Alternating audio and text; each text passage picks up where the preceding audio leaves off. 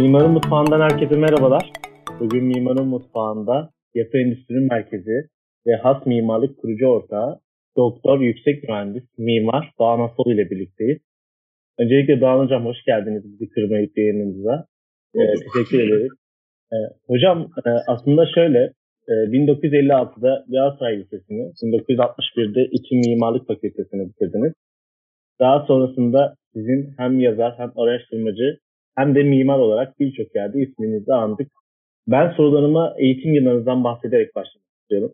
Mimarlığa nasıl başladığınızı sizden dinlemek isterim. Mimarlık okumaya nasıl karar verdiniz, nasıl seçtiniz? O zamanlardan bahsederek bize anlatır mısınız hikayenizi? Evet, e, şimdi o dönem sanayi çağıydı. Bugün bilişim çağına geçtik, bilişim çağını yaşıyoruz. Biz 1956'da liseyi bitirdiğimiz zaman e, fen şubesinden, fen sınıfından mezun olduk. Arkadaşlarımızın çoğu mühendislik ve mimarlığı seçtiler. O dönem öyleydi. Hı hı. E, sanayi çağının gözde meslekleri bunlardı. E, hiç tesadüf değildir. Siyasette de öncülere baktığımız zaman o dönemin e, öncüleri tesadüfen gelmiş insanlar değildir. İşte e, Süleyman Demirel, Turgut Özal, e, e, bunlar teknik üniversite mezunları. E, yani liseleri en iyi bitiren öğrenciler o tarihlerde e, mimar veya mühendis olup olmak isterlerdi. Daha sonraki dönemlerde e, tıbbiyeyi seçtiler daha çok. Bugün bilişim, bilgi artı iletişim bu seçiliyor. İşte ben de sınavlara girdim. O tarihte merkezi sınav yok. Her okulun sınavına ayrı giriyorsunuz. İstanbul Teknik Üniversitesi'nin sınavına girdim. Ankara'da Siyasal Bilgiler Fakültesi sınavına İstanbul'da açılmıştı o sınav. E, ona katıldım ve ikisinde de başarılı oldum. E, şeyi burslu olarak kazanmıştım. Siyasal bilgileri fakat o sıralarda babam ciddi bir rahatsızlık geçiriyordu. İstanbul'da kalmamı çok arzu etti. E, ben de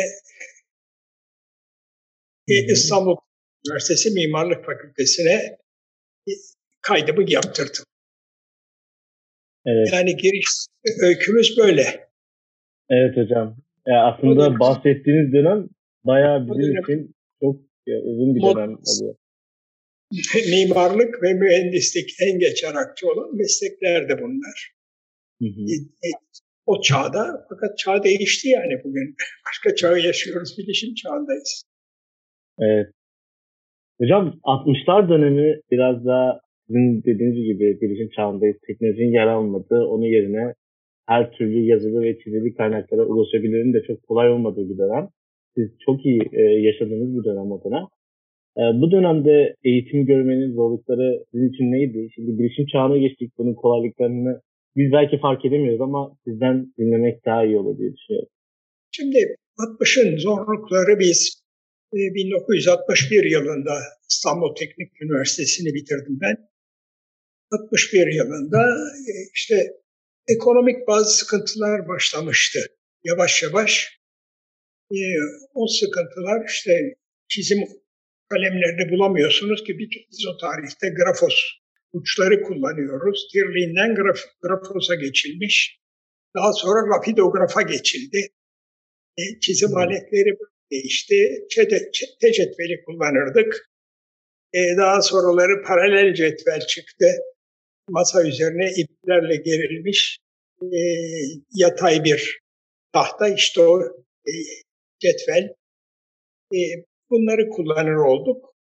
E, eğitimde sıkıntımız daha çok e, bazı çizim araçlarının bulunmamasıydı. Örneğin Aydın Gerke adı yokluğu başlamıştı. O tarihte de e, Adnan Menderes'in İstanbul İmarı diye bir İstanbul'un imarı diye bir hevesi vardı. Ve bunu yine tek başına yapıyordu. Bizim siyasetçilerimizin bir rahatsızlığıdır o. E, teknik insanlardan e, destek almadan kendi bildiklerince yapmak böyle bir rahatsızlık söz konusudur. İşte İstanbul yeniden imar ediliyor sözde. E, modern bir şehir haline getirilmeye çalışılıyor. Yol genişlikleri e, Adnan Menderes'in, Başbakan Adnan Menderes'in attığı taşla belirleniyor. Buradan baktığım zaman şurayı göreceğim diyor. İşte yıkımlar başlıyor. O arada birçok tarihi eserde kurban gitmiştir. O dönemde biz şey yaptık. Zaten 1960 yılında bir şey oldu. Askeri darbe oldu. İşte Menderes iktidarı gitti. 60-27 Mayıs ihtilali diye anılan ihtilal e, bu dönemlere rastladık biz. Yani hocam o dönemleri bahsedince bile şu an için tahmin etmek zor olabiliyor ama yine de kesinlikle çok bir zor dönemde hem siyasal hem ekonomi hem de aynı zamanda mesleğimizin icra ettiğimiz dönemde İstanbul'u dönüşüm projesi, yıkım süreci çok etkiliyor. Ben günümüze şöyle hafiften değinerek geçmişinde birlikte düşünebileceğimiz bir soru sormak istiyorum.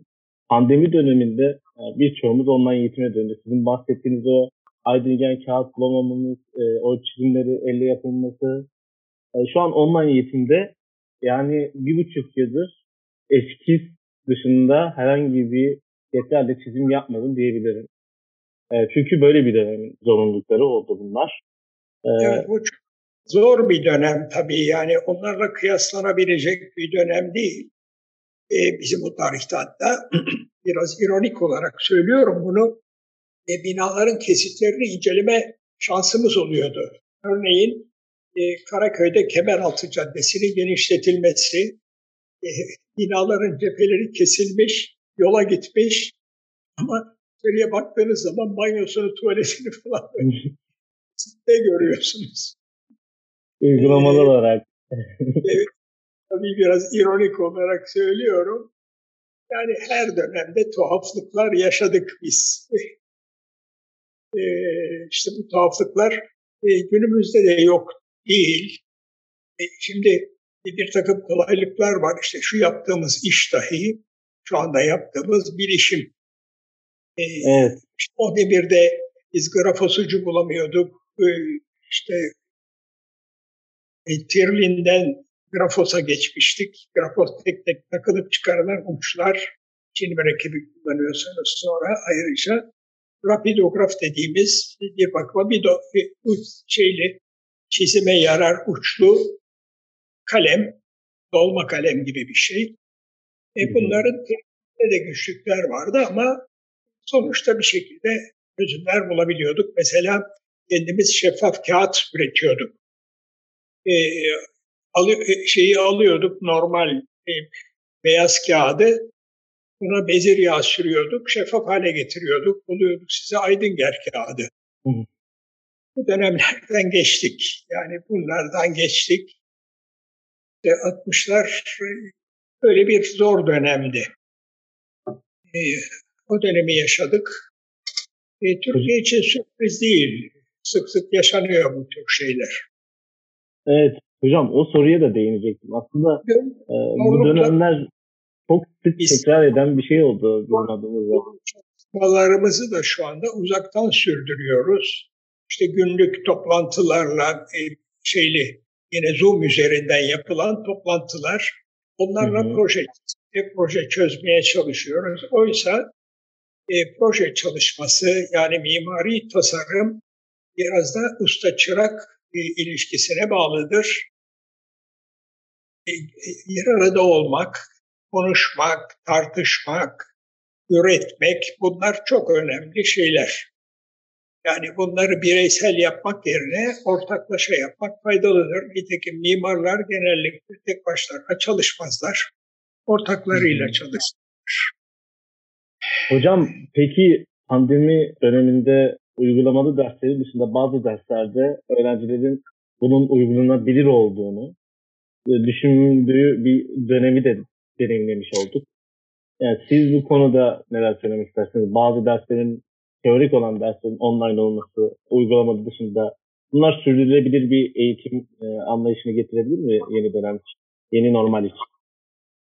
Hayır, kolay değil. Yani e, bu şekilde uzaktan eğitim hiç kolay değil. Üstelik mimarlık eğitimi.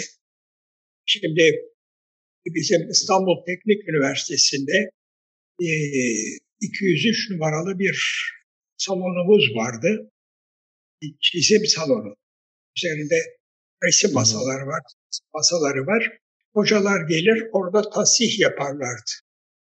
E, dolayısıyla hocaların başına biriken öğrenciler başkalarının başkaları için söylenen şeyleri de öğrenirlerdi. Başkalarının projesini de izleme şansları vardı. İşte en makbul hoca başında da en çok öğrenci toplanan hocaydı. E, biz bunu yaşadık. Öğren, örneğin bir Nezih Eldem'i söyleyebilirim kendisini rahmetle anarak. E, e, bunun gibi bir çalışmaydı.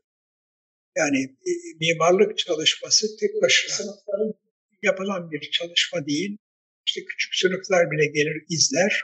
Hatta e, daha sonra şeyin Mies van der Rohe'nin e, IIT Chicago'daki binası, işte IIT binası, Illinois e, Teknik Üniversitesi. Orada mimarlık binası girersiniz, girdiğiniz zaman kocaman bir salondur. İşte benim bizim 203 numaralı salonumuz gibi. Orada da bütün öğrenciler bütün projeleri birlikte e, tartışabilirler. E, adeta birlikte tasarlanır. Şimdi bugünün koşulları ne yazık ki buna elverişli değil. E, uzaktan çalışıyoruz. E, hiç kolay değil. Bunu yaşamamıştık. Bu yeni bizim için de. Evet. Hocam sizi e, daha öncesinde birkaç kere yüz yüze dinledim. Burada online olmak, e, biraz mesafeli olmak, biraz yeni bilişim çağının getirileri olsa bile e, bazı şeyleri çok yakınlaştırdı bize. Ama siz hatırladığım daha öncelerde e, bazı ünlü e, star mimarlarla yurt dışına giderdiniz. Onları ofislerini ziyaret ederdiniz. Onlarla e, söyleşiler yapardınız. E, sorularınızı iletirdiniz. Bunları siz o zaman daha e, manuel olarak yapardınız ve bunun zorluklarını çok yaşadınız. Ben oradan e, referansla sizden çok şey öğrendiğimi e, ekip arkadaşlarım adına söylemek istiyorum. Siz o günle düşündüğünüzde o içeriklerin üretimiyle bugüne uyum konusunda neler söylemek istersiniz ya da değişiklikler hakkında? O gün özleyen bir kültür var mı? E, şöyle söyleyelim. O günlerde bizim mimarlık fakültesini bitiren arkadaşlarımızdan büyük bir bölümü yurt dışına gitti. Gider gitmez iş buldular. Örneğin Almanya'ya çok giden oldu. E, savaştan çıkmıştı Almanya. Şehirler yeniden yapılmaktaydı. Arkadaşlarımızın pek çoğu Stuttgart'a gitti örneğin. Onun gibi başka şehirler de öyle sıfırdan yapılmaktaydı. Savaşta düşünün ki Polonya'da Varşova'nın yüzde doksanı yıkılmış. Uçaklar, uçak saldırıları sonucunda şey, Rotterdam'ın yüzde sekseni yıkılmış, yerle bir olmuş. Hatta bizim yapı endüstri merkezi macerasına başlamamız Rotterdam öyküsüyle biraz ilgilidir. İşte Rotterdam e, o şekilde yıkılmış fakat savaş sonrasında yine de bunlar güçlü ülkeler e, şehri yeniden inşa edeceğiz diyorlar e, Varşova yeniden restore edilmiştir. Eski çalışmalara göre, eldeki rölevelere göre binalar e, işte, e, yeniden yapılmıştır. Bir çeşit restitüsyondur o. E, Rotterdam öyle değil. Rotterdam çağdaş bir şehir olarak yeniden inşa edilecektir. Onların kararları öyle olmuş ve onun içinde malzemeyi nerede bulacağız, teknolojiyi nasıl seçeceğiz. Bunun içinde bir yapı merkezi, bu sentrum kurulmuş. Rotterdam'da. Hı hı. İşte e, biz bunları duymaktaydık. Yani ben teknik üniversiteyi bitirdikten sonra fakültede asistan olarak kaldım. Ama e, işte asistanlığın yanı sıra başka birçok işlere ulaşmak zorunda kaldım. Ee, bunlardan bir tanesi Mimarlık ve Sanat dergisiydi. Yani asistanlık öncesinde hatta fakültenin son sınıfında öğrenciyken e, ben e, Bülent Özer, e, bizim o zaman asistanımızdı. Bülent Özer ve Doğan Kuban, Doğan Kuban da doçentti. E, Mimarlık ve Sanat diye bir dergi e, çıkarmaya başlamışlar. Birinci sayısı çıkmıştı. O arada e, Bülent Özer beni çağırdı. Dedi ki sen bizimle çalışmak istemez misin? Daha önce opera binası inşaatında hakeme sonradan e, staj yapmıştım ben.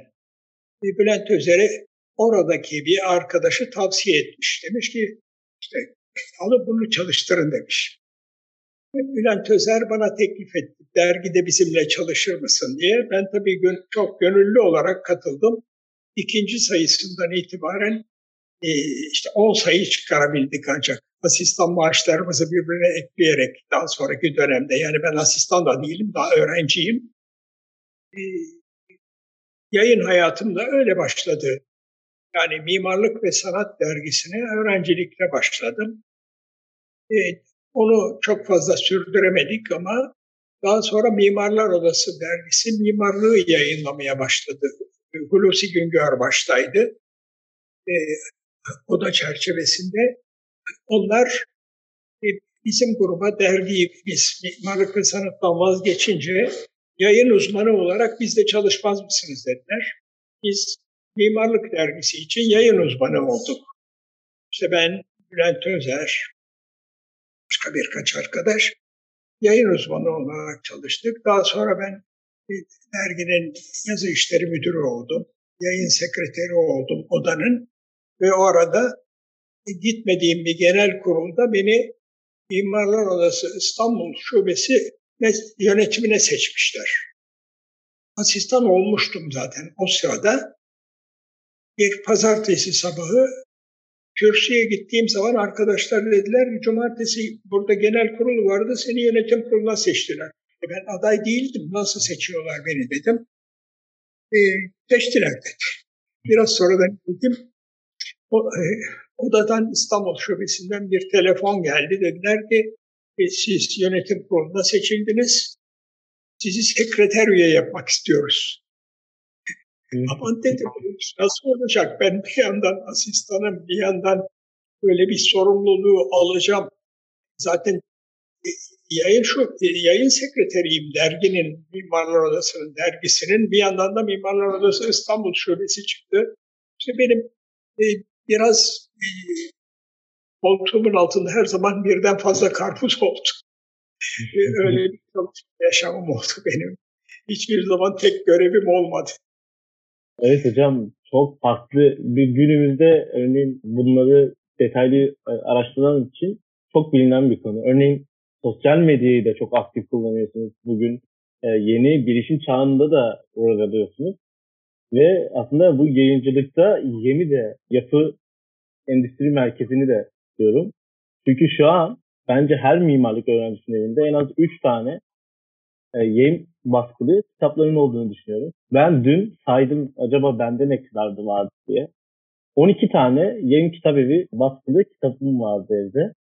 Mimarlık hayatına o zaman kurduktan sonra Yemin böyle bir planı var mıydı? Çünkü yapı endüstri merkezi olarak başladı ve sonra yayıncılık e, ve günümüzün getirdiği e, yeniliklere de ayak uydurarak şu an çok güzel bir şekilde yine devam ediyor. Yani siz o yapı endüstri merkezi sürecinin nasıl başladığını, nasıl evlendiğinden bahsetmek ister misiniz? 1965 yılında geldiğimizde e, ben asistanım fakültede bir yandan da İstanbul Şubesi Sekreteriyim Mimarlar Odası'nın. Dünya Kongresi var Paris'te. Hı hı. Dünya orada toplanacaklar. Dünya Kongresi'nde ve hocalar sıraya girdiler.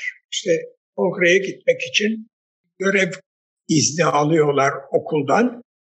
İşte onlara e, onlar görevlendiriliyor.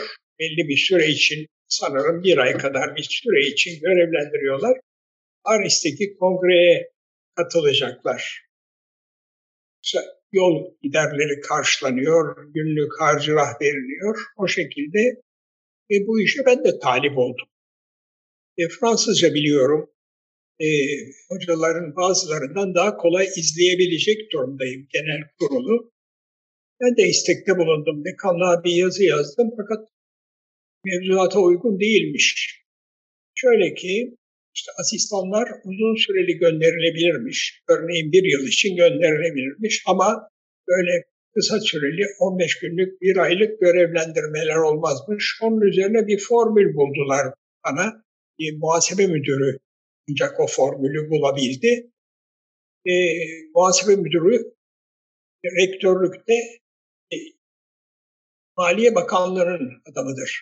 İşte yolda geçen günlerim için bana harcırah ödemek suretiyle gitmem sağlandı. Dolayısıyla ben işte İstanbul'dan uçakla gideceğime e, Paris'e trenle gitmeyi yeğledim. Münih'e gittim trenle. Oradan Paris'e geçtim. E, her gün için bana harcırah ödeniyor. Trende üç günde gidiyorsunuz Münih'e, oradan Paris'e bir gün. E, Paris'teki yapı merkezini gördüm. E, düşünmeye de başlamıştım yani böyle bir şeyi. Niyetim oradan Rotterdam'a gitmek, Londra'ya gitmek. E, o projemi gerçekleştirdim. Yani e, şeyin kongresinin sonrasında, Dünya Kongresi'nin sonrasında Londra'ya geçtim. E, Londra'daki yapı merkezini gördüm. E, mükemmel bir merkezdi kurulmuş olan. Daha sonra Londra'dan Rotterdam'a geçtim. Rotterdam'daki merkezi kurdum. E, binası dahi özel yapılmış bu iş için. İşte savaş sonrasında Rotterdam nasıl yeniden inşa edilecek? Onun merkezi. E, onu gördüm. E, bütün bu hazırlıklarla daha pişmiş olarak döndüm İstanbul'a.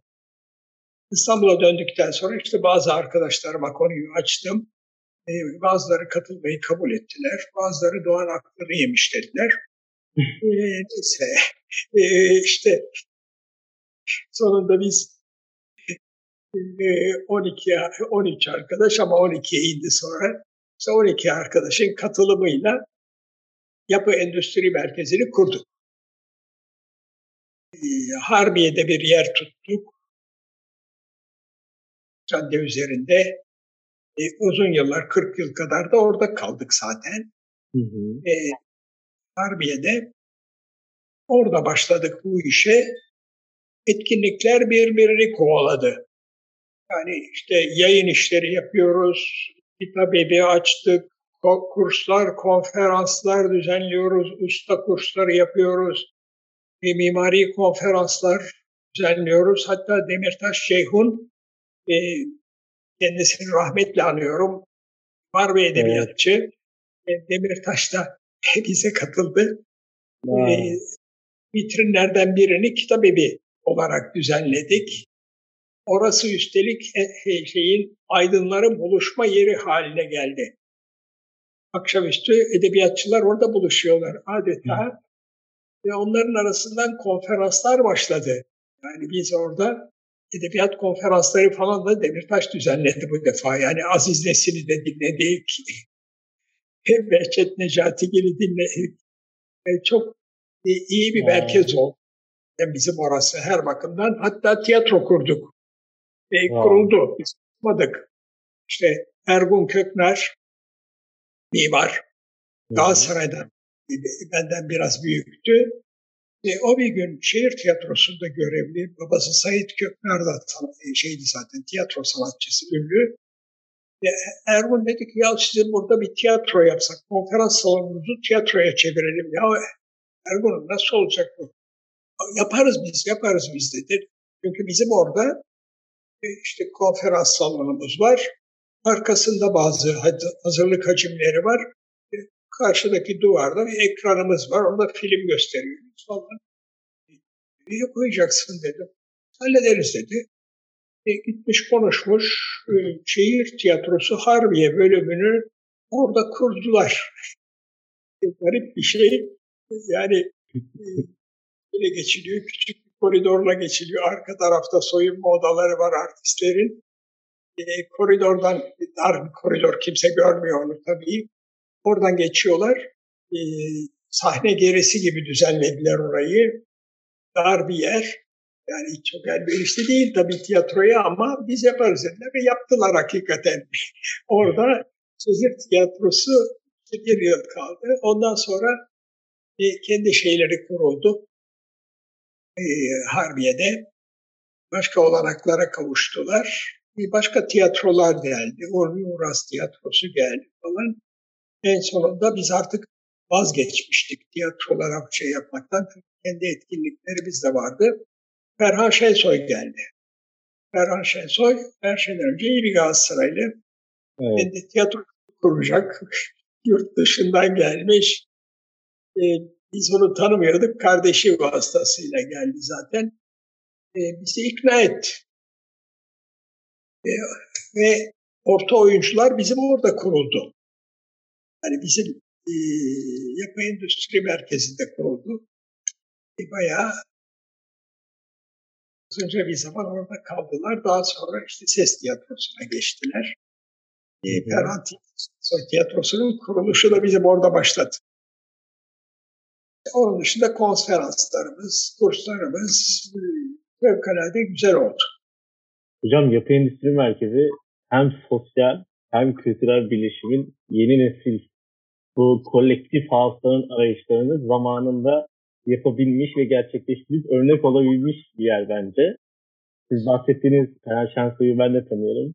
Çok büyük bir Galatasaraylıydı. Ee, çok severek takip ediyordum ben de. Ee, hocam aslında sizin bahsettiğiniz yapı endüstri merkezinin mekanlarının tiyatroyla, vitrinlerle ve söyleşilerle şekillendirilmesi aslında bir nebze mimarlık bir mekan arayışı gibi. Yani siz bu yeni mekan arayışları için neler evet. söylemek istersiniz? Sığmaz olduk Harbiye'deki yere.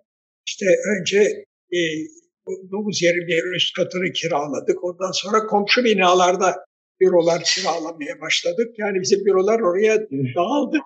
Kalabalık olduk. E, hiç kolay olmuyor tabii o dönemde.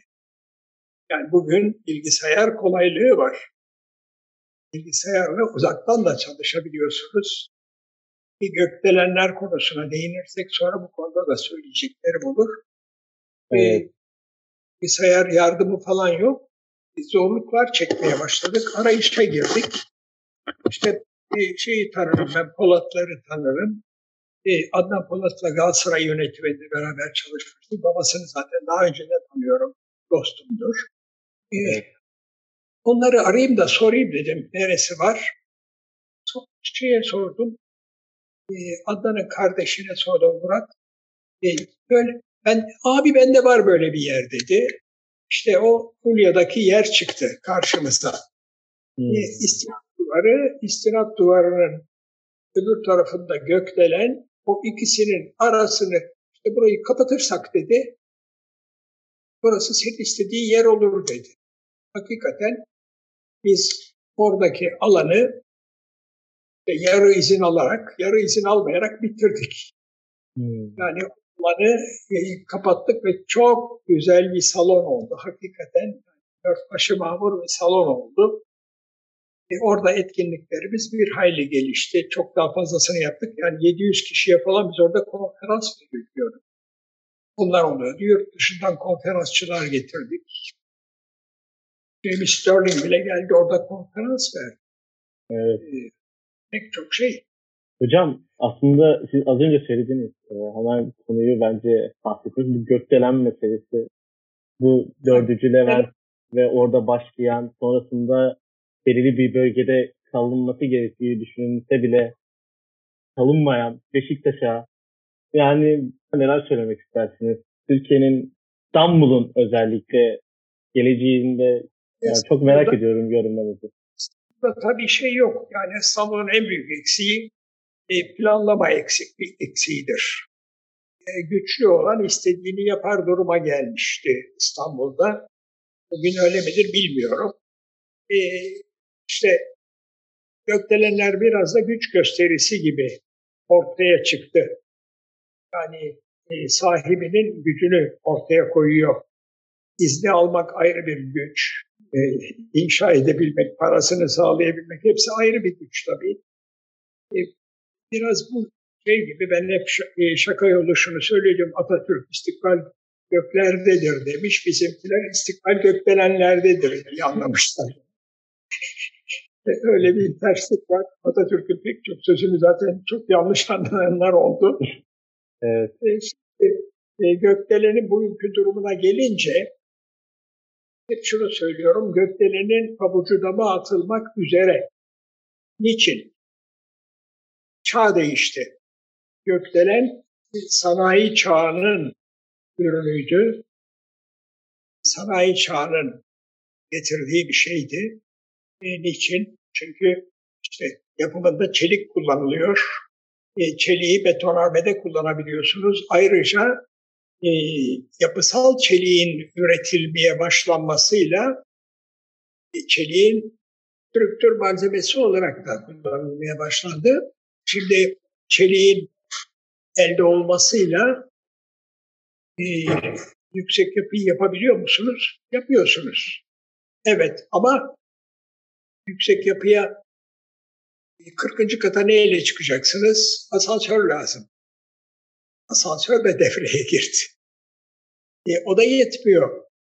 Suyu 40. kata ulaştıracaksınız. Neyle ulaştıracaksınız? Ona göre pompalar yapılması gerekiyor. Yani sanayi çağının getirdiği bütün olanaklar devreye sokulduğu zaman çıktı. Şimdi şöyle, mimarlık zaten günün ihtiyaçlarına, günün olanaklarıyla yanıt veren, içine estetiği de katan sanat koludur. E, onun içinde mühendislik de var, e, tasarım da var, mimari tasarım da var. Yani e, benim canım istiyor böyle bina yapmak diye yapılmıyor binalar. Bunların bir anlamı olması lazım.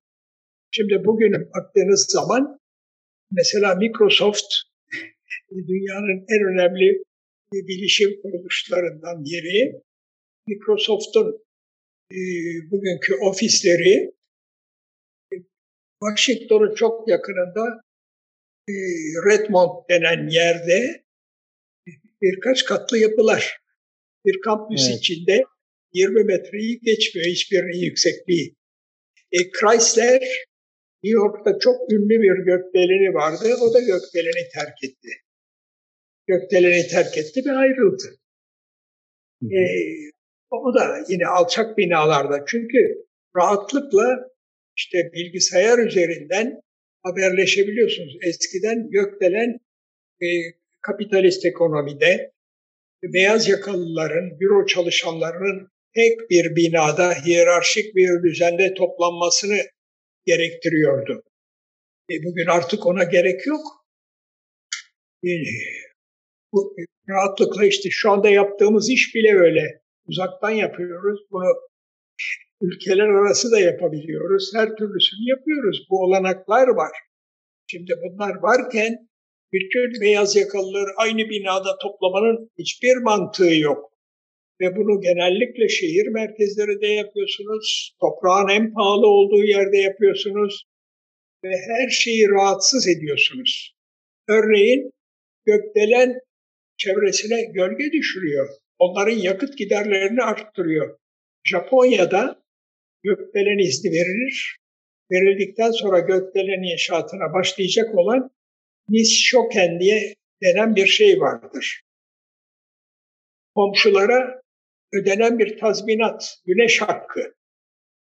Güneş hakkı tazminatı onların güneşini kestiği için yıllarca daha çok yakıt harcayacakları için öyle bir tazminat verir. Bu bir miktar caydırıcı bile oluyordu. Ama bugün artık öyle sorunlar kalmadı. Gökdelene ihtiyaç kalmadı. Biz belki hala farkında değiliz bunun ama e, gökdelene e, pek ihtiyaç kalmadı. Sadece işi gösteriş tarafı kaldı. Bilmem ne gökdelen, işte Chrysler bile gökdelenini terk etti. Ki evet. en ünlü binalarından biriydi New York'un Chrysler binası. E, Microsoft örneği öyle. E, İstanbul'daki ofisi de Microsoft'un gökdelen değil. E, yani bu işte zamana uyuyor mimari. Günün ihtiyaçlarına günün olanaklarıyla cevap veriyorsunuz. Bu olanaklar teknolojik olanaklar olabiliyor. İhtiyaçlar bir zaman belirliyor. Vaktiyle 200 yıl önce havaalanı mı vardı? Yok. İşte bugün şey yapıyorsunuz. E, havaalanı yapmak zorundasınız. E, işte şey değişiyor. Dediğim gibi bugün artık gökdelenin biraz modası geçmiş durumda. Şimdi e, biraz önce söyledik, şehrin güneşini kesiyor, rüzgarını kesiyor, e, silüetini bozuyor. Özellikle İstanbul'a gökdelenlerin e, çok kötü etkisi oldu. Ve bunlar e, ne yazık ki Türkiye'deki en garip şeylerden bir tanesi e, planlamaya inanmıyorlar. Bizim politikacılarımız e, plan fikrine, planlamaya pek inanmıyorlar. Oysa her şeyin başı planlamadır. İşte evet. kentsel planlama, kentsel tasarım denen bir şey var. Bir de kentsel planlamanın yanı sıra Zeyt, e, Zeytinburnu'da 16-9 gökdelenleri çıktığı zaman ortaya çıktı. Eyvah şehrin silüeti bozuldu dediler. E, bunu görmek için binanın ortaya çıkmasını görmek şart değil ki. Öyle olacağını zaten plana baktınız Kadıköy'deki gösteri gökdelenleri de öyle. Hani denizden baktığınız zaman o gökdelenler garip bir şekilde sırıtıyor. Boğaz'da da öyle. E, Boğaz sırtlarına baktığınız zaman orada da öyle. Evet. Şimdi tabii bir şey söylüyorum hep. E, gökdelenler yapılıyor. Ondan sonra mimarlar suçlanıyor bir de. Mimarlar bu işin suçlusu değil, mağdurudur diyorum ben. Mimarlar şikayet ediyor. Yapmayın etmeyin, kentsel tasarıma yönel verin. Kentsel tasarım, işte eskiden şehir plancısı denenler vardı. E, İstanbul'a getirilen e, uzmanlar da vaktiyle şehir mimarı denirdi onlara. E bugün işte kentsel tasarımcı onlar. Şehrin gelecekte alacağı biçimi ortaya koyan bir mimari tasarım anlayışıdır o. Bunları boş geçmemek lazım. Yani şimdi işte e, örneğin e, bir de nüfus şehirler için denetlenmesi çok zor hale geldi. E, cazip hale geliyor iş bulma kolaylığından dolayı, olanaklardan dolayı işte İstanbul 16 milyon nüfusuyla Avrupa'nın en kalabalık şehri Evet. Yeni yapılmış araştırmalar var. Ve bu araştırmalara göre İstanbul Avrupa'nın en kalabalık şehri. Bu bir marifet değil. Ben İstanbul işte işte makro kent oldu diyorlar falan. Ben hayır azman kent oldu diyorum. Hocam ben şöyle bir soru daha sormak istiyorum. Aslında sizin bahsettiğiniz e, o e, Gökdelen ve İstanbul konusunda koruma konusuyla beraberinde getiren bir konu. İşte planlama, Korumasını düşündüğümüz, düşünülmüş bir nesillerce değerlenmesi gereken, bilinmesi gereken Atatürk Kültür Merkezi'nin yenilenmesi. Orada zamanında staj da yaptınız. Ben şu an sona doğru geldiğini düşündüm e, yapının. Sanırım bayramdan sonra açılacak diye düşünüyorum. Bu eskiyi tam hatırlayamamakla birlikte yeniyi düşündüğümde cephesinde aslında sadece bir e, farklılık görmemekle birlikte içerideki o e, merkezin e, cephesi e, taşlarla kaplı olan kırmızı cephesi e, caddeye böyle bir farklılık katmış geliyor. Siz e, neler söylemek istersiniz bu yenileme ve dönüşme hakkında? Atatürk Kültür Merkezi. Şimdi önce şu soruyu soralım. Niçin yıkıldı? Evet. evet. Müteahhit depreme dayanıklı değil demiş. bunun kararını müteahhit vermez. Bir bilim kurulu kurulur, o evet. verir karar. Gerçekten öyle midir? Şimdi ben orada 1958 yılında staj yaptım. E, o zaman işte opera binası, İstanbul Opera Binası diye başlamıştı. E, Hayati Tabanlıoğlu başta, rahmetli. E, çok ciddi bir ekip vardı. Çok yetenekli mimarların olduğu bir ekip vardı. Örneğin o cephe sonradan e, yapım, e, hani işin sonuna doğru yapılmış olan cephe İlhan Tayman'ın. Mimar İlhan Tayman, o da rahmetli oldu. E, Aydın Boysan o zaman Arçelik'te e, mimari uygulamaların başındaydı. Mimari ihtiyacı olan üretimleri yapıyorlardı. Onun da katkılarıyla e, o cephe yapılmıştı. Şimdi siz tabii hatırlamazsınız bunu. Eskiden sinema perdeleri e, kumaş perdeler sinemaya gittiğiniz zaman film başlamadan önce perde yukarı doğru böyle katlanarak çıkardı. E, e, tabii yukarıda sıkışıyor. E, önce bol olan şey. Şimdi bu cephe onu simgelerdi. Bir sinemayı simgelerdi. Çok anlamlıydı, çok yetenekli mimarların eseriydi orası. Şimdi e, sonunda Hayati Tabanlıoğlu'nun binası. Evet, Hayati Tabanlıoğlu işin organizatörüydü, başındaydı. Ama orada 20-25 e, mimar çalıştı. Çok yetenekli mimarlar. Şimdi isimlerini saymaya gerek yok. Burada uzun sürer. Hı hı. Bunların ortak eseridir. Şimdi bir de bu kadar kolay yıkılmamalı binalar. Ben şunu söylüyorum, diyorum ki günümüzde binaların ömrü mimarlarınınki kadar bile olamıyor. İşte Ankara'da e, su süzgeci binası yıkıldı. İçinden Mimarlar Odası şey ilanı verdi. Cenaze ilanı gibi bir ilan verdi. e, sade Mimarlar Odası değil, pek çok kurum birleşerek bunu yaptılar. E, bunun gibi birçok binayı işte İller Bankası binası örneğin Ankara'daki için yıkıldı. Hiç anlamı yok. Yani gökdelen yapılması için diyorsanız artık gökdelenin gökdelene ihtiyaç kalmadı. Şimdi Taksim'deki Atatürk Kültür Merkezi e, bence bir bakıma cezalandırıldı. Gezi Parkı olaylarında baya bir şey vitrin gibiydi orası. Evet. Ee, e, yıkma kararı alındı, niçin alındı, kim aldı? E, koruma kurulları eskiden e, çok yetkili. E, daha önce bir anıtlar yüksek kurulu vardı. Fındıklı'daki bir binada. Kademin önünde eski bir bina vardır. Küçük bir bina. Orası Anıtlar Yüksek Kurulu'ydu. Ve Türkiye'de tek kuruldu. Sayıları çoğaltıldı. E, işte bölge kurulları oldu. Şimdi her yerde kurul var. Ve çoğu devlet memuru gibi çalışıyor. Emirle çalışıyorlar. Eskiden hı öyle değil. Ben akademisyenlerin oluşturduğu bir gruptu ve gerçekten de koruma fikri çok iyi gelişmişti onlarda. Biz de korumalıyız. Yani bugünden geleceğe miras olarak bırakabileceğimiz mimari etkinlikler yapabilir. Mimari ürünler vermemiz lazım.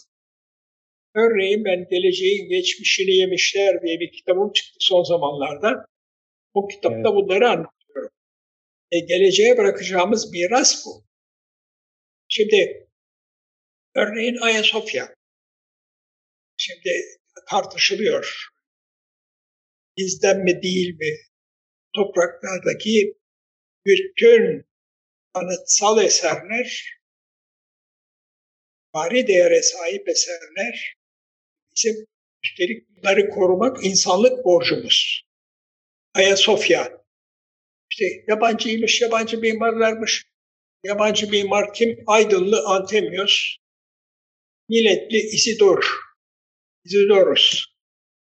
Şimdi Aydın bizim Aydın. Evet. Yani toprakların insanları bunu yapan millet de bizim millet. Bu toprakların insanları bunların mimarı ve 532-537 tarihi. Düşünün. Sinan'dan bin küsur yıl önce e, onun yapılmış olması ve dünyanın yedi harikasından biri sayılıyor. Ayasofya bizim. Tereddüt mü var bunda? Aynı şekilde e, Bizans e, eserlerini de korumak durumundayız. Mecburuz. Yani onu söylüyorum, yazıyorum zaten. Mimari eserlerde din, dil, ırk ayrımı gözetilmez. Böyle bir şey yok. Onları korumak insanlık görevidir çünkü insanlık mirasıdır. İşte e, geleceğin geçmişini yiyoruz. Bence çok yazık olmuştur. O binanın yıkılması, yıkılması için ciddi bir neden de yoktu. Ve biz pek çok televizyon programına katıldık ben. Sanatçılar da katıldılar. İşte orada e, rol almış sanatçılar, tiyatrocular, onlar da katıldılar.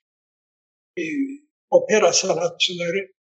İstanbul, Türkiye Ece'in Avrupa'nın beş önemli opera binasından biridir bu diyorlar.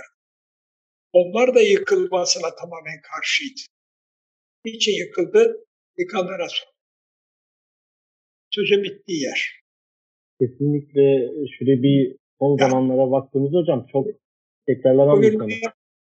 E, şey yapmak içim almıyor.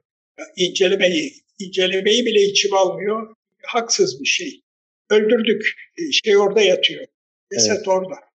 Hocam e, son zamanlarda artan bir konu hakkında soru sormak istiyorum. Yani bu kent merkezlerinde şehri anımsatan şehre özgü ucubeler yani bu heykel adı altında yapılan ucubeler e, yapılmaya başladı. Ve bu son zamanlarda çok da arttı ve günümüzde örnek vermek gerekirse bundan birkaç gün önce sosyal medyaya yansıyan bu Diyarbakır'daki heykeller, Konya'da, sonrasında Trabzon'da, o taraflarda da aynaları ve örnekleri çıkmaya devam ediyor.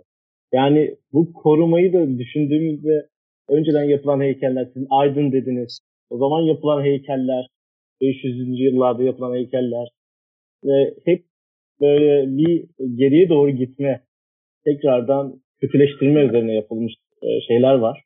E, siz bu konular hakkında neler söylemek istersiniz? Her şeyden önce mimarlık sanattır. Mimarlık sanat mı ki diyenler var. Evet sanattır.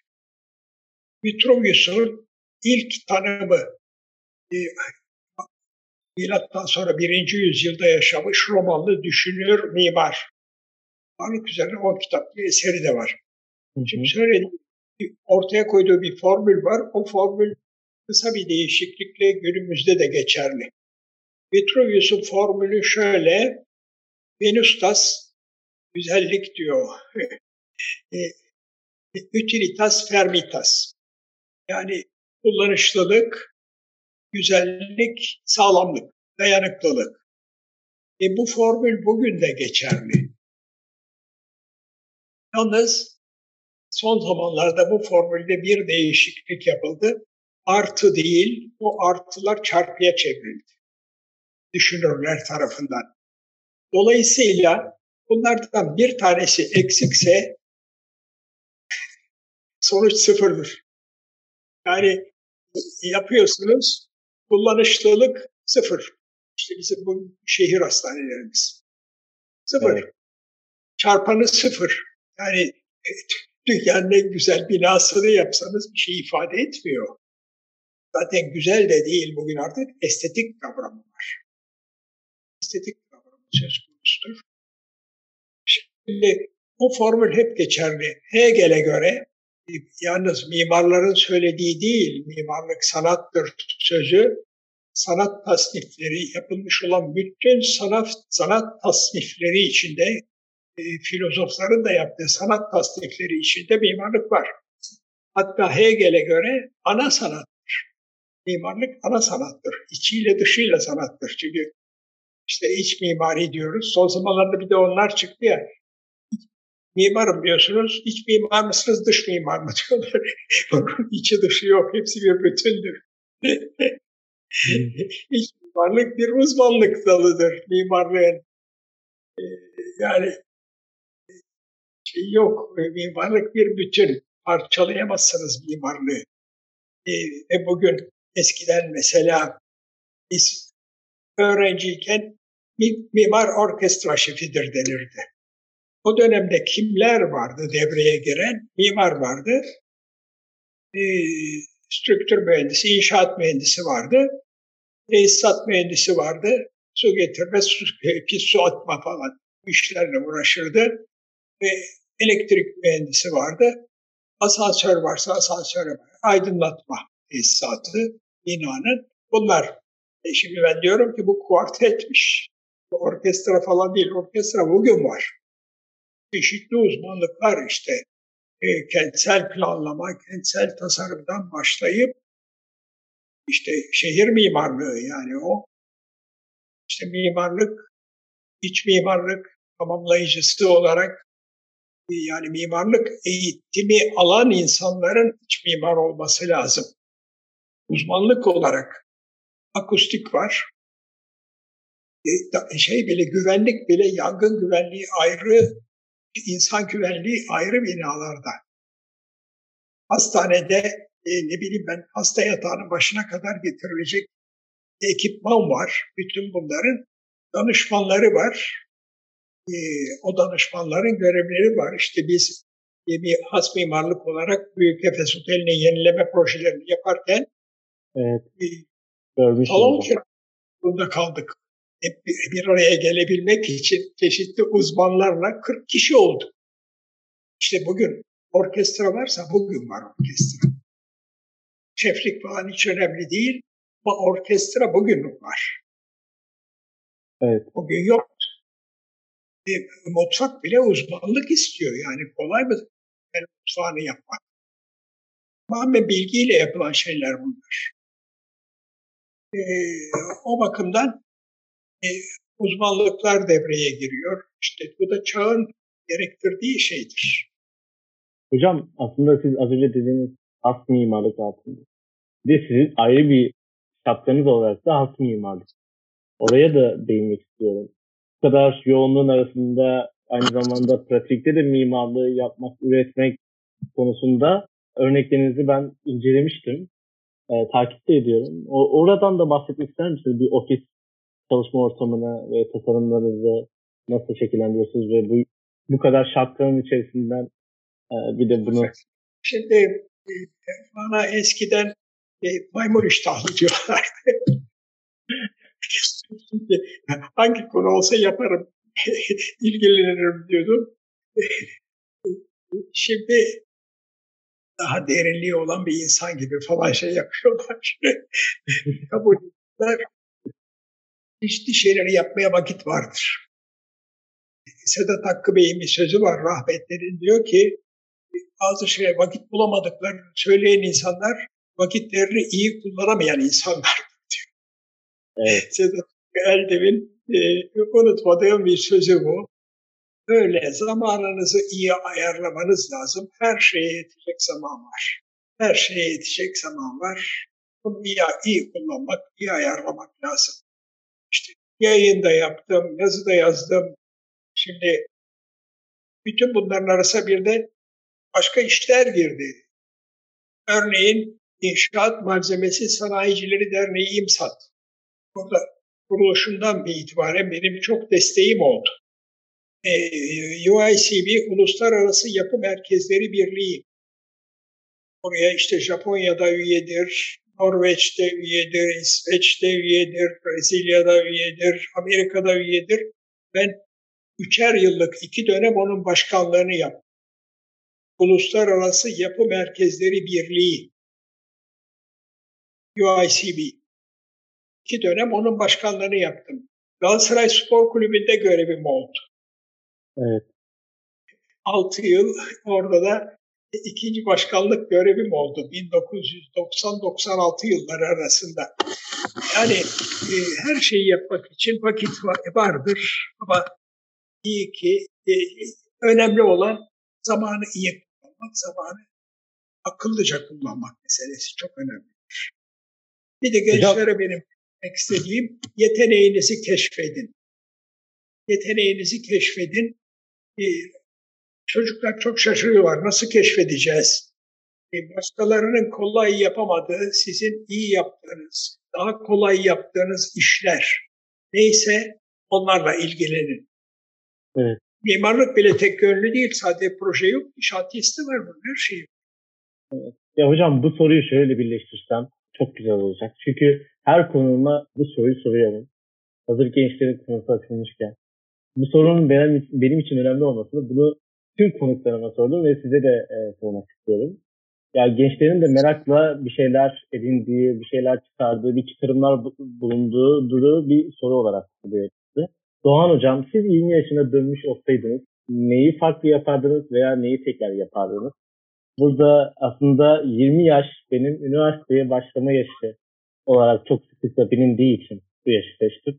Ve üniversitenin birinci yılları olarak da düşünebiliriz. Siz e, neyi farklı yapardınız ya da neyi tekrar yapardınız? Şimdi bakın Aydın Boysan'ın bir deyişi var. Yazdı da hatta onu rahmetli. Kendisini de çok saygıyla, sevgiyle anıyorum. Ee, çok hoş bir insandı mimar olarak. Üstad zaten. Aydın Boysan'ın pek çok konuda öyle. Söylediği var diyor ki yeniden dünyaya gelecek olsam hatasıyla, sevabıyla her anımı aynen yaşamak isterim. evet, kendisini ileri bir yaşta kaybettik. Ee, evet. Ama e, bu sözünü hiç unutmuyorum. Benim de temennim aynı olur. Yani elimde olup da ah şunu da şöyle yapsaydım diye düşündüğüm bir şey yok. Ama elde olmayan şeyler, ne bileyim babamı erken kaybetmem, beni sıkıntıya sokmuştur, buna gibi bir takım şeyler, bunlar elde olmayan şeyler. Ama elinizde olan şeyleri düşünüp e, doğruyu bulup yapmak lazım. Hocam sizin bu cevabınız Aydın Balıklı'nın e, bu söylemi e, aslında geçmişi doğrusuyla, güzeliyle en iyi şekilde, en verimli şekilde yaşayan kişilerin söylediği bir cevap olarak bana geliyor hep. Çünkü bu soruyu her sorduğumda, bu cevabı aldığımda ya bunu gerçekten işlerini e, takdir ettiğim insanlar olması, geçmişiyle, e, söylemleriyle, hareketleriyle hep örnek olmasından kaynaklandığını düşünüyorum ben. Yani siz nasıl düşünüyorsunuz e, merak Bakın, ediyorum. Şunu sevmem, keşke demeyi sevmem. İyi ki demek daha doğru olur. Yani pişmanlıkları dile getirmenin alemi yok. Olan olmuştur, geçmişte kalmıştır. İyi ki bugüne kadar yaşamışım, iyi ki günleri görebilmişiz. İyi ki mimar olmuşum. E, pişman olmanın hiçbir anlamı yok. Yani hı hı. siyasal gitseydim ne olacaktı bilmiyorum ne olacaktı. E, burslu kazanmıştım üstelik Ankara'da. Siyasal Bilgiler Fakültesi imtihanlarını 40 kişiyi burslu alıyorlardı. Ben o 40 kişiden biri oldum. Sanıyorum 27. falan bir şey kazandım. Ama pişman değilim. O günün koşulları da vardı. Bir de bazı şeyler günün koşullarına bağlı. Siyasal bilgilere girmek istemem. Özellikle şunun içinde e, yurt dışına çıkabilmek. Yine döviz sıkıntıları vardı, yurt dışına çıkılamıyor falan. E, hariciyeci hmm. olursanız dışında yaşarsın. E, gibi bir şeyle, güdüyle insan günün koşulları içinde her şeyi değerlendirmek lazım.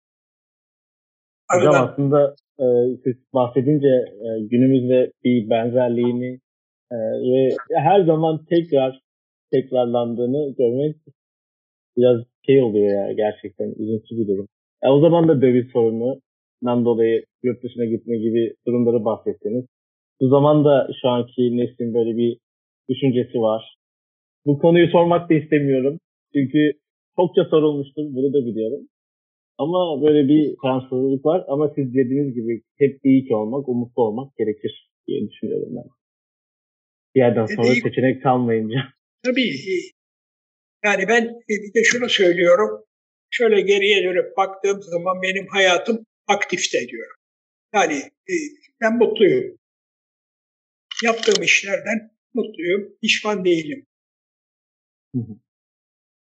bu. Yani e, yaşamın özeti. İşte nitekim Aydın Bursa'nın sözünde de o yatıyor.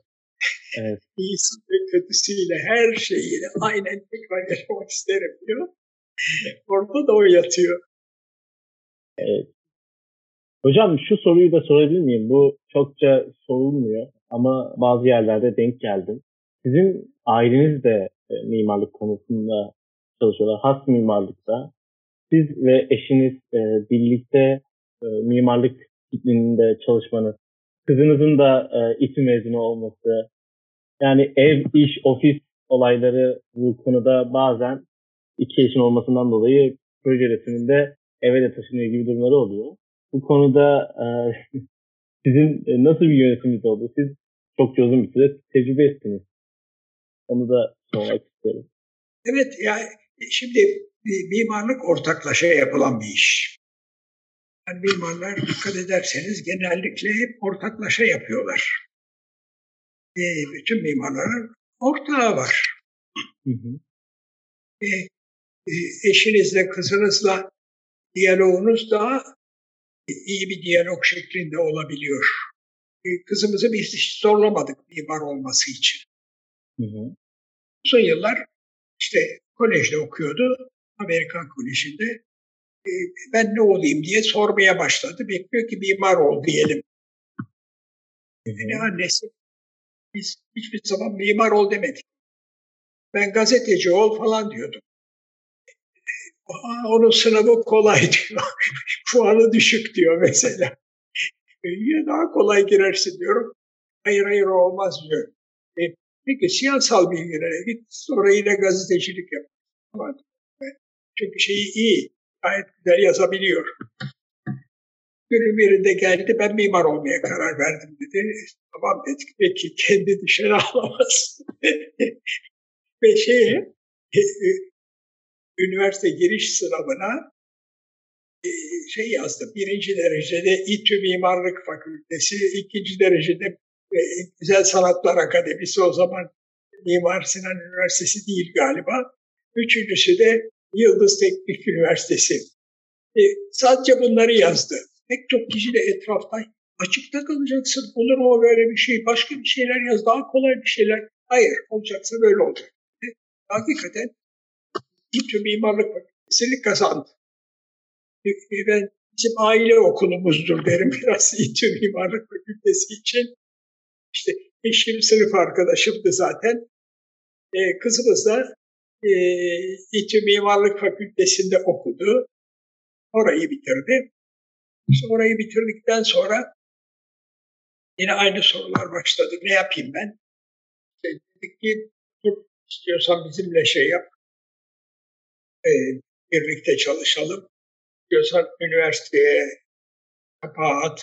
Böyle bir yerde başla.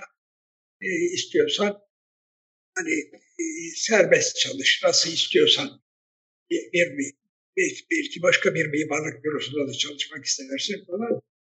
Düşüneyim dedi. Sonra geldi. Ben sizlerle çalışmak istiyorum dedi. İşte has mimarlığı zaten öyle birlikte kurduk biz. E daha sonra dedi ki aslında ben master, ha, bir de şeye başladı. E, Boğaziçi Üniversitesi'nde bir master çalışmasına başladı. İş idaresiyle MBA yapacak orada. E, orada ona başladı. Dedi ki bir gün siz yurt dışına gitmeme müsaade etseniz ben yurt dışında master yapmak isterim dedi. Sen dedik akseptans getir dedi. Biz mi kabul etmedik? Gitti. Bazı okullarla yazışmaya girdi falan. Sonra da işte Harvard kabul etti. Ve öyle bir master çalışması ki yarı profesyoneller için yani yarı yetişmiş e, mimarlar için bir miktar çalışmış. E, kısıtlı sayıda eleman alıyorlar. Bir yılda onlara master programı, çok ağır bir master programı uyguluyorlar. Böyle bir programı seçti. E, çünkü işte şeyler puan getiriyor. E, annesi babası da mimar, mimarlık bürosu var, kendisi de şey yapmış ve ben onu bir süre işte, e, Yapı Endüstri Merkezi'nin Yapı Dergisi'nde de çalıştırdım. dergide de çalışmışlığı var. Bunlar hep tecrübeden sayılıyor. Harvard'dan kabul ettiler. E gitti, olamadı bir yılda. Çalışması bitti. E ne yapmak? Şimdi e, e, dön diyoruz biz tabii. Dönmesini istiyoruz. E, işte geldi. Hı hı. Ne yapayım? Ben dedim ki ilk yapacağın iş şu başlamış olduğum Boğaziçi Üniversitesi'ndeki e, master çalışmasını bitirmek. Ama ben master'ımı yaptım dedi. Yaptın ama başlanan iş bitirilir, yarım bırakılmaz. e beni kabul ederler mi diyeceğim. Teklif et bakalım sen. Teknik üniversiteden mezunsun, bir kere farklı bir mimarsın. E, o şeyde mimarlık yok. Boğaziçi Üniversitesi'nde mimarlık yok. E, iş, iş yönetimi olarak istiyorsun. E, iş yönetimi her meslekte geçerli zaten. Git bir konuş bakalım dedim. Sonunda gidip konuştu. Tabii derhal kabul ettiler. Düşünsenize Amerikan Koleji mezunu, İstanbul Teknik Üniversitesi mezunu. E, ondan sonra Harvard'da master yapmış. Orada da yeniden master çalışmasını tamamlamaya talip. Hemen tabii ne yaptı o da e, işte böylece birlikte çalışıyoruz. İşte bir süre önce de e, eşinin Almanya'da ikamet izni vardı. Hı hı.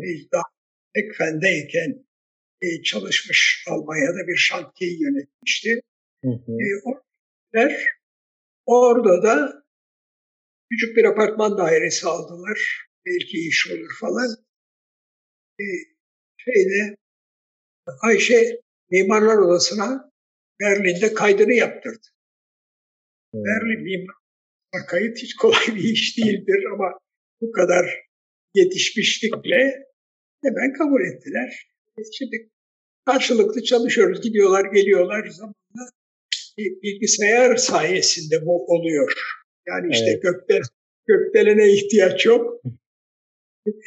Tabletleriniz varsa şu anda yaptığımız gibi e, haberleşebiliyorsunuz. Kah orada kah burada hiç fark etmiyor. Bu çalışma sürdürülebiliyor. Hocam siz birkaç tane üniversite bahsetmişken aklıma şöyle bir soru daha geldi. Şimdi her ilde bir üniversite diye başlatılan, sonrasında her ilde açılan, neredeyse İstanbul'da her semtte açılan üniversitelere doğru evrildi. İşte örneğin bu Mecidiyeköy tarafında dönüştürülen apartmanın üniversite örneği gibi.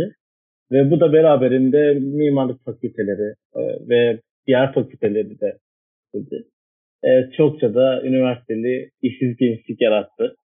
Yani siz e, bu konuda söylemlerinizi merak ediyorum. Çok ciddi bir sıkıntı var. Bizim bugün e, mimarlık eğitimi YÖK'ün e, kurduğu düzen YÖK 12 Eylül kurumudur. Doğru. Yani tepe kurulmuştur. E, ondan sonra ilk yaptıkları işlerden biri bütün e, fakültelerdeki eğitim sürelerini tıp hariç nedense bilmiyorum. Hı. Doktora ihtiyaçları var herhalde. Tıp hariç öteki fakültelerin hepsi 4 yıla indirildi. Şimdi biz teknik üniversitede 5 yıl okuduk. Bir akademide de 5 yılda eğitim. Daha sonra hepsi dört yıla indi. Dört yıl mimarlık eğitimi için yeterli bir süre değil. Buna karşılık e, özel okullar vardı. Mimarlar Odası'nın ve İnşaat Mühendisleri Odası'nın mücadeleleri sonucunda iş Anayasa Mahkemesi'ne taşındı. Yüksek öğretim devlet eliyle yapılır diye anayasada madde vardı. Dolayısıyla özel okullar kapatıldı Iller içinde bazıları üniversiteler içinde biri mesela Sanatlar Akademisi içinde eritildi o okulların. Ama onun yerine vakıf okulları açıldı daha sonra. Daha sonraki yıllarda. Şimdi Türkiye'de 130 civarında vakıf okulu var. Mimarlık okulu olarak söylüyorum bunu. Fransa'da bu sayı 22'dir. Fransa'daki mimarlık okulu sayısı 22'dir. E, biz bizde 132 yani enflasyon var. Eğitime gelince yani süre bir kere standart değil. E, Fransa'da dört yılın sonunda kimseye mimar demiyorlar. E, Japonya'da da öyle, Amerika'da da öyle. Bizde dört yıl sonra okuldan mimar diploması veriyorlar. Oralarda öyle değil. Bitiriyorsunuz, bitirdikten sonra işte e, uzmanlaşmanız gerekiyor. E, belli stajlar görüyorsunuz. O stajlardan sonra sınavlar var. Yetkinlik sınavları. Staj, sınav. Bizdeki şey gibi. Avukatlarda var galiba, hakimlerde evet, evet. var. Ama e, mimarlıkta yok bizde böyle bir şey.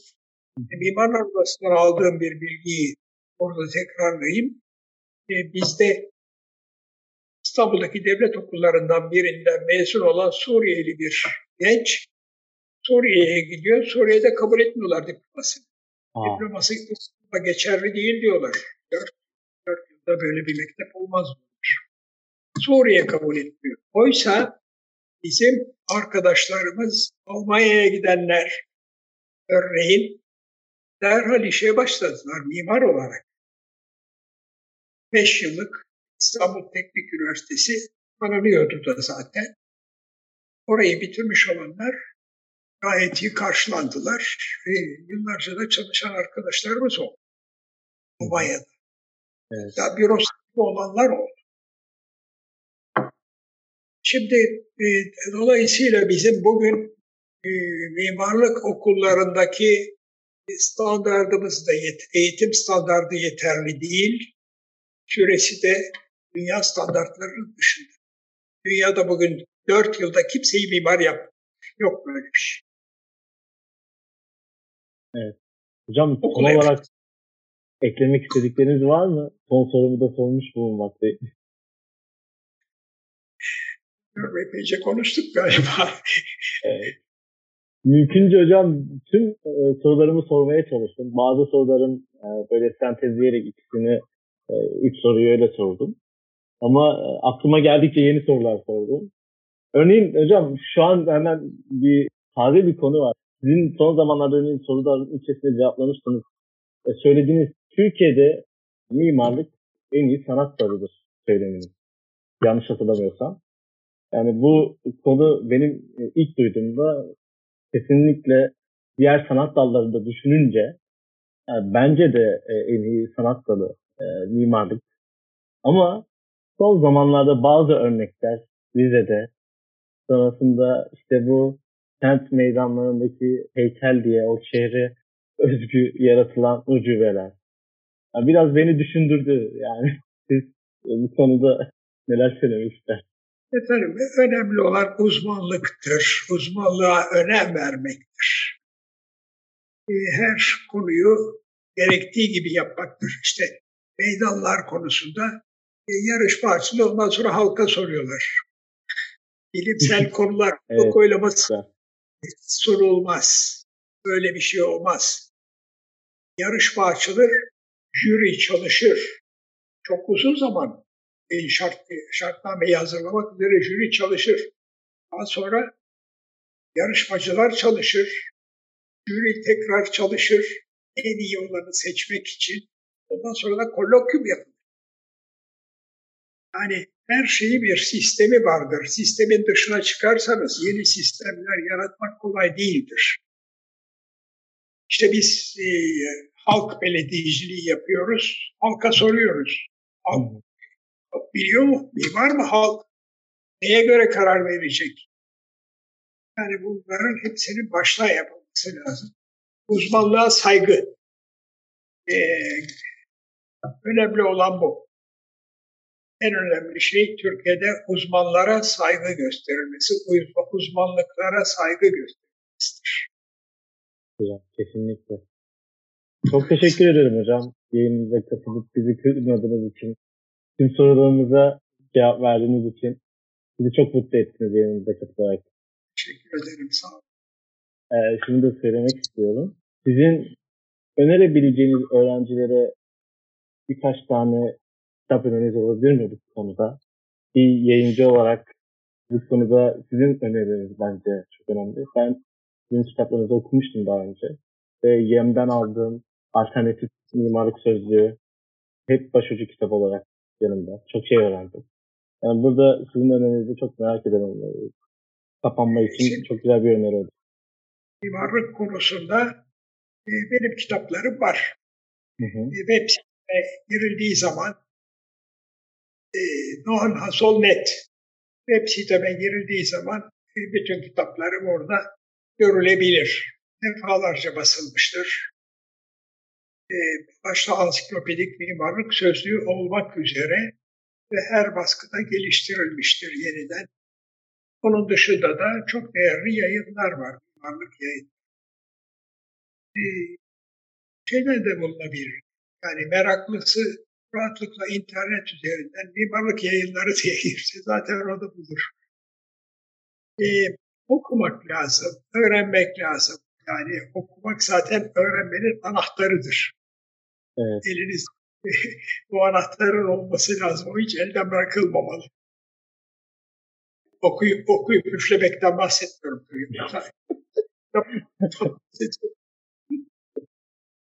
evet. Mühendis için bir şey söylemek istiyorum. Nereden evet. çıktı bu mühendisyenler var. Bir teknik üniversitede vaktiyle şu diploma verilirdi. Teknik üniversiteyi bitiren hangi fakülteyi bitirirse bitirsin e, şeyi işte mimarlık fakültesini bitirmiş olup kendisine iş bu mühendislik diploması verilmiştir. Bu tarihlerde Teknik Üniversite Mühendis Mektebi mühendislik diploması veriyor önce. Parantez içinde mimar yasal olarak yazılması da böyle bizim. Yani evet. nereden geliyor mühendisliğin derseniz işte teknik üniversitenin bana verdiği diplomada yazdığı evet. şekilde. evet hocam. Teşekkür Ben de çok ben... teşekkür ederim gösterdiğiniz için. Size kolay gelsin. Evet. Sağ olun hocam. Çok teşekkürler. Görüşmek üzere. Sağlıklı günler dilerim hocam. Ben de size öyle diliyorum. Hatta ileride bizi izleyecek olanlara da aynı şeyi mutluluklar diliyorum. Evet, şimdiden bayramınızı da kutluyorum. Sağ olun hocam. Görüşmek üzere. Hoşçakalın. Mimarın Mutfağı'nda bugün Yapı Endüstri Merkezi ve Has Mimarlık kurucu ortağı Doktor Yüksek Mühendis Mimar Doğan Hasalı ile birlikteydik. Sizi kırmadıkları için teşekkür eder. Başka bir Mimarın Mutfağı'nda görüşmek üzere. Hoşçakalın.